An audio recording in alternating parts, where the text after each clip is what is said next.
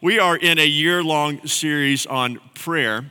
And um, do you ever feel like when you pray, do you feel a little bit like Oliver? You know, remember Oliver from Oliver Twist, the, the little orphan boy uh, who was shipped off to the workhouse when he was age nine. He uh, was there at the workhouse. And remember what they would eat at the workhouse? Uh, three meals a day of this thin gruel. They would get an onion twice a week, that's their vegetable, and then a half of a dinner roll on Sunday. And you remember the story, probably the most famous scene in the, in, the, in the movie or the play or even the book is where the boys are all hungry and they draw lots to see who will go ask Mr. Bumble for more food. And of course, Oliver loses. And so he walks up and he's just kind of trembling with his bowl and he says, Please, sir, I would like some more. And people are shocked at the audacity and impertinence of this little boy. I mean, you would have thought he had asked for the world, and that they're outraged so much so that he's shipped off to live and work with the undertaker. Yes, he sleeps with the dead bodies in the caskets because he had done something so awful as to ask Mr. Bumble for more food. You know, do you ever feel that way when we're in prayer? Oh, by the way, I saw an article in the paper, the true story. London Telegraph uh, came across this, and here was the headline Oliver Twist did not need any more food. Uh, the article cited experts that claimed the typical workhouse diet would have been nutritionally sufficient for a growing nine year old. I checked the byline, it was not written by Ebenezer Scrooge. Um, and, and, yet, you know, can you blame the boy wanting more food than the thin gruel? And yet, oftentimes when we pray, we feel like God is like that, saying, Come on, you have what you need. What more do you want? You got a house, you got food. You know, what, what do you want? Stop your whining, sit down, eat your gruel. In this uh, passage, Jesus teaches us about prayer, and he teaches us, thankfully, that God is not like Mr. Bumble. and so God is quite a bit different. And uh, in fact, instead of chastising us for asking God for things, Jesus instead invites us to pray and ask for more that actually one of our biggest problems is prayer is not that we're asking for, for too much, we're actually praying for way too little. And so let's look at the passage as Jesus invites us to pray. And let's begin. As we look at the Lord's Prayer starting off, we see the first thing that Jesus teaches us to do is to pray big, to pray big. Now, Luke 11 opens, Jesus is praying. The disciples say, You know, Lord, teach us how to pray. Now, it wasn't that they had never prayed. These are good Jewish young men. They'd grown up praying all their lives, but they're hearing Jesus pray and they're saying, Something is different in how you pray and how we pray. Can you teach us how to pray? And Jesus teaches them the prayer that we now uh, call the Lord's Prayer. And as we've seen on other occasions, as we've looked at the Lord's Prayer this year, uh, the prayer is not a series of random requests. It is a, a, logical unit with one point building upon another. He begins by saying, Lord, hallowed be your name. That is, Lord, make your name holy. Hallowed be your name. How? Your kingdom come. That means bring your reign to earth so that on earth your will is done on earth as it is done in heaven. And so ultimately, what he's praying throughout this prayer, everything hinges on this point is God, what we're asking you to do is to come and take this world, as messed up and broken as it is, where, where people are doing things against your will, where things are not right, that you would come and you would bring your reign so that your will is done on earth, even as it is done in heaven. And so, the bottom line, the theme of this prayer, is we're praying for God's reign to come. We're not merely praying and asking God to heal one person, we're praying and asking God to heal the whole world, right? I mean, we're not just saying, Lord, heal my friend here who's sick with cancer. We're saying, Lord, there's cancer throughout the whole world, and we want you to bring your reign so that is no more. We're not simply praying and saying, Lord, fix this one family, give peace to this one family. We're saying, Lord, give peace to the whole world. We're not simply saying, Lord, protect our friends from Hurricane Dorian. We're saying, Lord, we want to live in a world where there are no Hurricane Dorians. And so we're praying for the reign of God, the kingdom of God to come so that He fixes and heals all things. A world where people from every tribe, every nation, every tongue will be gathering together to praise God. Don't you long for that world? Some people do. Good. Uh, it's. Uh, we're, we're, longing for a world where God's reign is, is, is coming about perfectly. And, and so Jesus says that is how we're to pray. And, and so we, we usually just pray these little bitty tiny prayers Lord, get me through this next test tomorrow. That's all I'm asking for. Uh, help me just make it this week. May I pay the bills this month? And God, Jesus saying, No, no, no. I mean, that's great. Pray those things. That's good. That's bringing the reign of Christ, that particular thing. But we're wanting this whole world to be fixed, to be made, made right. And so, through this prayer, Jesus shows us that our problem is we're not asking for too much, we're asking for too little. We're begging for gruel when we should be praying for something far more. But then next, uh, main thing that we're looking at is this, this, these parables, these teachings on prayer. And we see next that Jesus teaches us to pray shamelessly. Shamelessly. You know, we think again, when we go to prayer, we should be prim and proper. I'm coming before God the King. I better be dressed up. I better have it all together. And I better come before Him and make sure my words are precise. And Jesus says, forget all that. You come shamelessly. And He tells a story about a, a man and who's going on a journey. And the man uh, probably has been traveling after dark to avoid the heat. And he arrives after dark at his friend's house. And he's coming in unannounced because this is the days before cell phones, before landlines, before any of that. You know, he, so you couldn't tell when you're coming. And so he may not even known this friend was coming. He didn't text ahead of time. All of a sudden, he just knocks on the door in the middle of the night. And now you have this house guest in the middle of the night. In the ancient Near East, as well as the Middle East today, there's a premium on hospitality. You, you had to feed the person. You were required. You, it doesn't matter that you didn't know they're coming. You had to do that. That was otherwise you would lose face. And so here you have this unexpected house guest, and you have nothing to feed them. You can't just drop down to the 7 Eleven. King Soopers closed. Uh, Panera hasn't opened yet. Uh, there's no, no place to get bread. In fact, in a little town like this, they probably didn't even have a bakery. Instead, what families would do in little rural villages like this one is each morning uh, they would get up and they would bake the amount of bread they needed for that day. They would bake their daily bread. And so there'd be enough bread for that day. And by the end of the day, the bread would be gone. The next morning, they'd get up and bake the next amount of bread. And so this man comes, the bread is all gone. And so he has, has nothing to do. And so he says, I'm going to go borrow some bread from my friend. So he goes over to his friend's house. It is very late at night, uh, and he knocks on the door. Now, again, don't imagine this as your house. Instead, what the people lived in, more than likely in this case, was a one room house. It might have been two rooms where the family was uh, upstairs in the upper room, and the lower level is where the animals would be at night. But it was simply everybody was there together. And you get this picture because the man comes knocking on the door, and the friend says, What? Go away. Go away. My kids are here in bed with me. We all sleep in the same room. And he says, I need some bread. He goes, I don't care what you need. I'm not giving you any bread. My kids are asleep. Now, think about this. Those of you who have young children or have had young children, and you're thinking, I got this baby. I just got this baby to sleep. Once you get a baby to sleep, here's the cardinal rule in every family let sleeping babies sleep. Do not wake them up, no matter what. You will, you will kill to keep the noise away. And the person's knocking on the door, and he says, Look, I need some bread. And he says, Uh uh-uh, uh I am not getting up and getting you bread. I just got the children to sleep. Go away. And, and so Jesus says, Now, even if he's not going to go away, because it, it, it, well, uh, even if he won't give you bread because he's your friend, I mean, you give your friend bread. Yes, you give your friend bread, but I'm not waking up the baby over the friendship but you will because of his persistence. But the word here he uses is not simply persistence. Uh, in fact, uh, the English Standard Version translates it as impudence. I, I, I, love modern English translations that don't use modern English words. Like, when was the last time you talked about impudence? I mean, uh, what does impudence even mean? And uh, what it means is shamelessness. It, it means to come with a, a, a sense not just of humility, but of humiliation.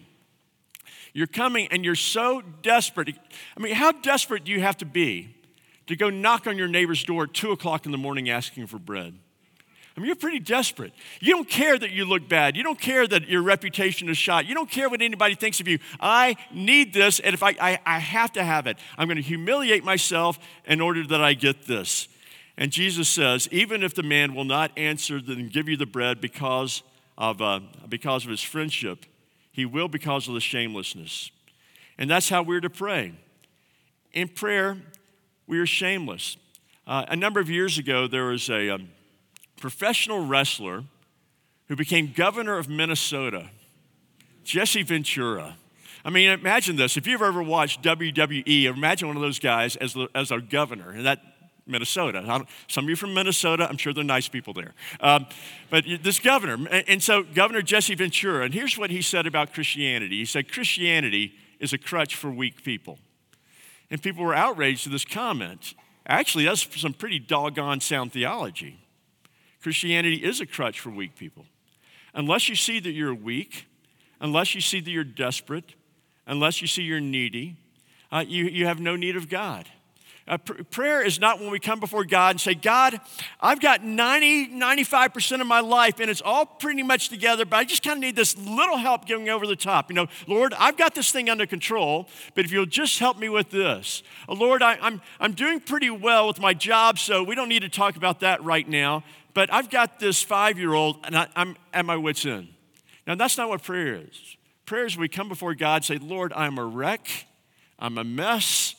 I am so needy and dependent on you. I cannot do this without you. I'm shameless. And so we're, we're to pray with a sense of shamelessness. Unless you're willing to admit you're weak, you'll never know God's strength. Unless you're helpless, you will always be hopeless. We come before God shameless. But shameless is not enough. If all you have is desperation, then all you have is despair. Uh, you can't, if you're only desperate, uh, then, then that's still going to be very hard to pray because you're not going to go knock on the door of someone if you're desperate unless you believe that person is likely to answer. And so Jesus next says we're to pray persistently. Persistently. Notice the progression. You've heard all this uh, before, probably. Jesus says we're to ask, we're to seek, and we're to knock. And, and notice this asking is simply making a request. And so we, we ask, but then after you ask, uh, you're still, you might go seeking and, and looking for it. And then after you're seeking, then you might go to the point of knocking. Think of it in terms of a small child. Uh, you have a, a four year old boy and he needs his mom. At first, what does he do? He calls out, Mommy, Mommy. And then if he doesn't hear anything from mommy, what does the four year old do then? He starts wandering around the house. Mommy, mommy, looking everywhere for her. Finally, he sees she's in her room and the door is closed and he can't open the door. What's the four year old do? He knocks. Mommy, mommy, mommy. When does the four year old stop? The four year old doesn't stop. And that's the point. You keep knocking till they open the door. And Jesus says that is how we're to be in prayer. We're to ask, we're to seek, we're to knock. And when we do that, God will answer. And, and so we're to be persistent in prayer. And so you might be thinking, well, why do I have to continually pray?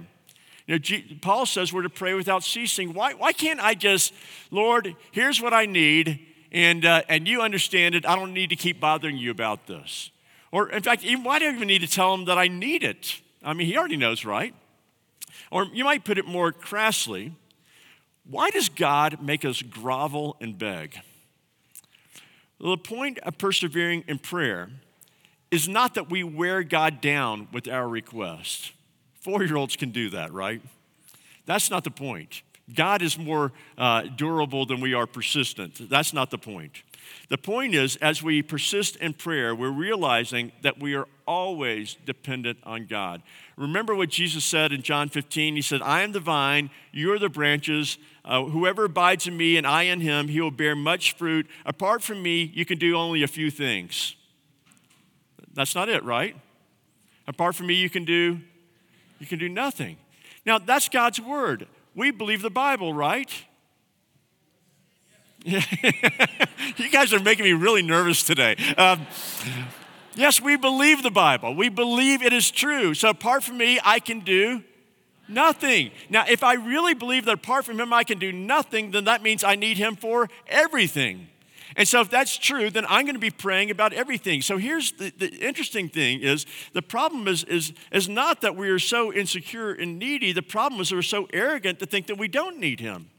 We cannot do anything without the Lord. You know, think about your, your job. Some of you are great engineers and you have the, that brilliant mind, But do you understand that you cannot do engineering without the Holy Spirit working in you? That you're desperate for Him to do your job? Some of you command people in the military. Man, that's a job. And sometimes you can get to the point, I'm well trained, I've got this figured out, I've got the experience. No, you're a Christian, you need God. Some of you are parents. Now, if that won't make you pray, I don't know what will, right?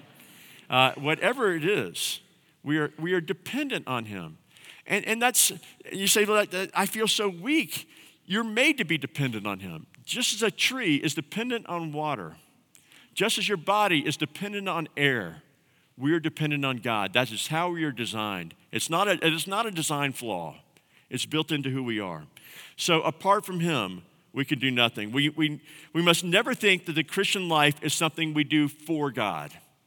We must never think that Christian life is something we do apart from God. The Christian life is always something we do in God. In fact, the repeated refrain over and over and over again in the Apostle Paul's writing to describe who we are as Christians is we are in Christ, in Him. We're united to Him in this vital union where we get from Him uh, His righteousness. He gets our sinfulness, which He paid for on the cross, and we have our life by being united to Him. We're in Him. So we pray persistently as an expression of that union with Christ. And finally, we pray expectantly. Expectantly. Again, Jesus uh, tells another bit of a humorous story, and he reminds us that God is not um, uh, a, a, miserly with his blessings. He is not Mr. Bumble. Uh, he is not even a friend who's reluctant to come to our aid. Rather, he's the father who delights to give good gifts. Notice what he says what father among you, if a son asks for a fish, and you say, Dad, I'm hungry. Do you mind if I eat a fish? And he says, Sure. Here's a rattler. Enjoy that instead. I mean, what father's going to do that? Or your kid says, Man, I'm, I need something for breakfast. Do we have any eggs? Sure, son. Have this scorpion. I mean, it, it, doesn't even make sense. I mean, what kind of father would do that?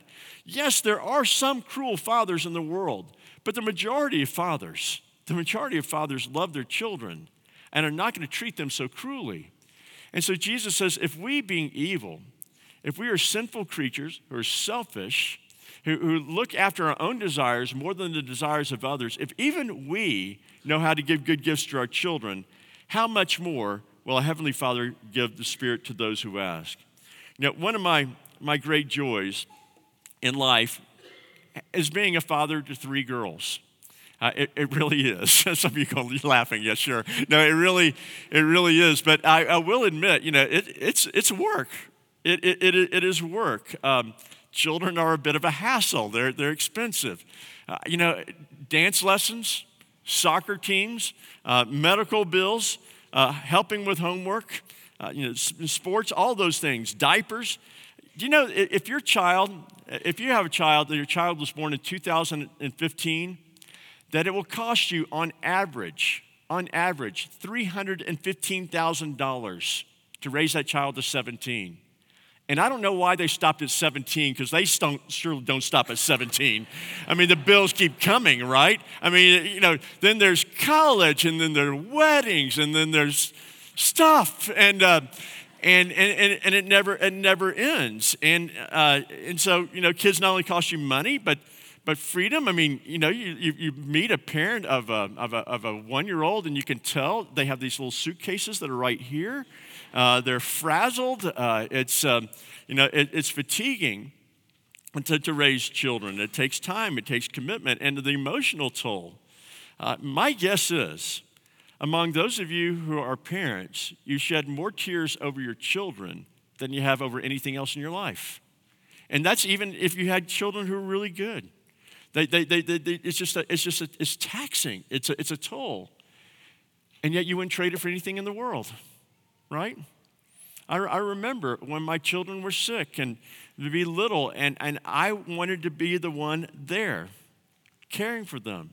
You know, you get sick on, you get spit up on, and yet it's a privilege. You want to be there, you love your kids. Now, if, if we're like that, and we love our children, how much more does our Father love us? And this takes us back to the very first thing that Jesus taught us in praying. When you pray, say, Our Father, not Mr. Bumble. Our Father, the God who loves you, who cherishes you, who treasures you. He's not even your best friend that you try to wake up in the middle of the night or a neighbor.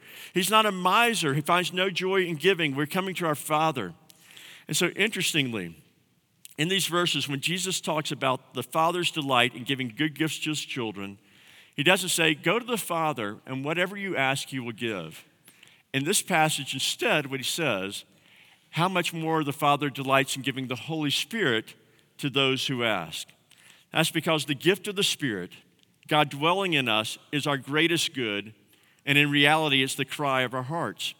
You know, when we pray, Your kingdom come, one of the things we're praying there is, Lord, Your kingdom come, that means He's the king, which means what? I'm not. And so when I'm praying, Lord, bring your kingdom, I'm saying, Lord, I'm asking you to reign in my life. I want your will to be done in my life. I want to submit to your will. Oftentimes we struggle. What is God's will?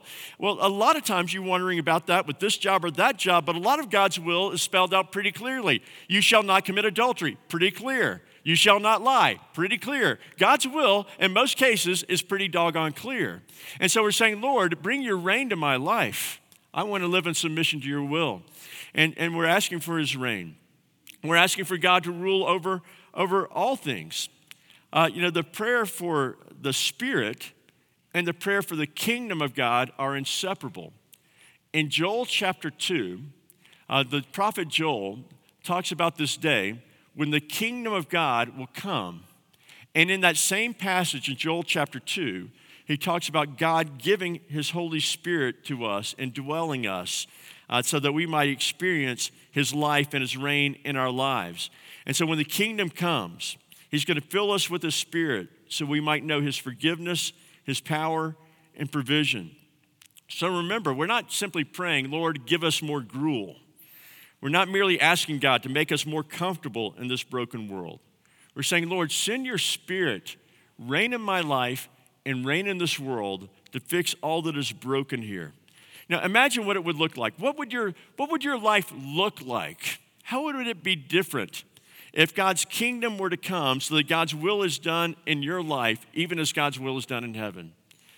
How would your family be different if God's will were done in your family, just as it were being done in heaven? Can you imagine Colorado Springs?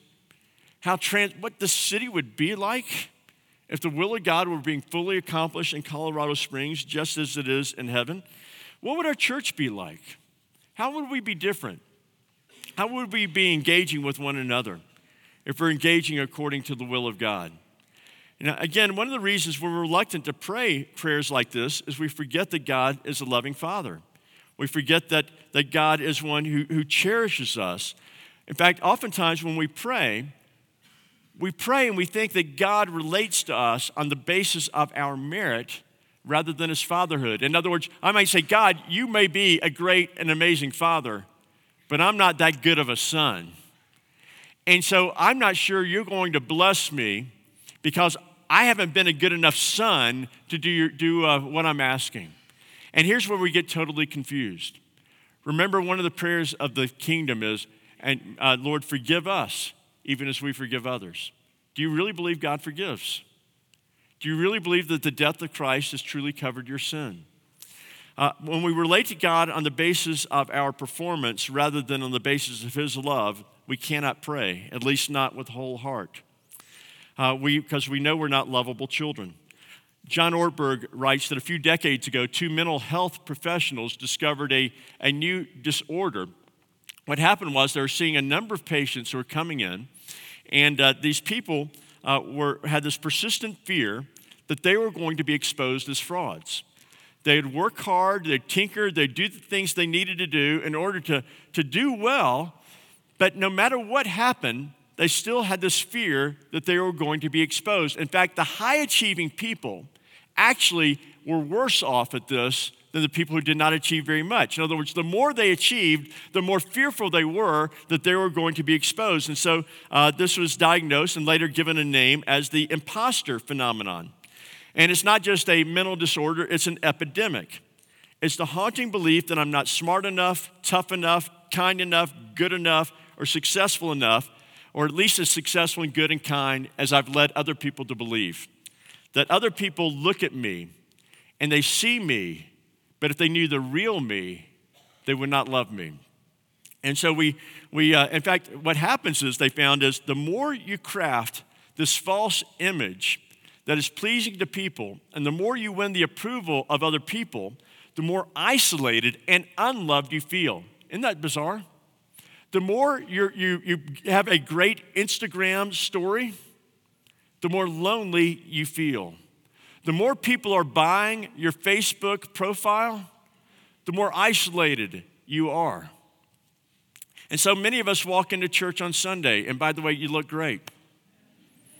You dress nice, you're smiling pretty, your kids are adorable, your marriage looks like it's all together. And uh, you walk in and you get here and uh, you're smiling and you'll share a prayer request and they'll be, uh, you know, you know, it'll be meaningful. But the truth is, you walk in and you're going, I'm a wreck. And, but you look around everybody else, but they all seem to have it together. I'm not like them. What if they find out that I don't have it together? What if they find out how I talk to my children? What if they find out what's going through my heads, my head? And we feel like an imposter. And even more, even though we can keep up the image here, when we go to pray, you're naked and exposed. I mean, there's no hiding from God. Your fig leaves will not cover you. He sees and he knows already. And why would I want to go and pray before a God who sees me and knows me and who cannot possibly ever love me when I'm this kind of a fraud? Christian, here's the good news He does know. You're not fooling him. He's not tricked. We might be all fooled, but he's not fooled, and he loves you. The Lord's Prayer is true. Forgive us, O Lord and He does. Our union with Christ is true. That when you put your faith in Christ, you become so united to Him that you've been robed in the righteousness of Christ. And instead of putting on the fig leaves of your own cover up, of your own good works and your own performance, God strips all that pretense away and He gives to you the robe of Christ's righteousness. And when the Father looks at you, He looks at you the same way the groom at the front of the church looks and he sees this bride coming down the aisle. That's the gospel truth. And when we believe that truth, we will pray. We pray, we pray big. We're not asking for little things, we're asking, Lord, fix everything, fix this broken world. We pray and we pray uh, shamelessly, Lord, I need you. I am desperate. I cannot do this on my own. We pray persistently, Lord, I am dependent and I'm going to keep coming and coming and coming but finally, we pray expectantly because we're praying to our Father and He loves us. Let's pray. Our Father, we do thank you that you are a great God who loves your children. Lord, we forget that. So often we come to you, instead of believing the gospel of grace, we believe the, the bad news of, of works, and we think that you relate to us on the basis of our performance rather than on the basis of Christ's performance. And if that's true, how could we ever expect anything from you? Oh Lord, we pray that you would give us a new and beautiful vision of your goodness, of your glory, that we would come and see you so that we could come and pray expectantly. We pray, O oh Lord, that you would come and you would reign in our lives so that we would live lives that are honoring and pleasing to you, not as a way to earn your favor, but out of full faith that you do love us and you do care for us. Oh Lord, we pray, teach us to pray. And I pray for my friends here today, for all of us, that this week we would make good use of the privilege of prayer, that we would pray with a sense of shamelessness and yet a sense of joyful expectancy because we're coming before you. We pray this in Jesus' name. Amen.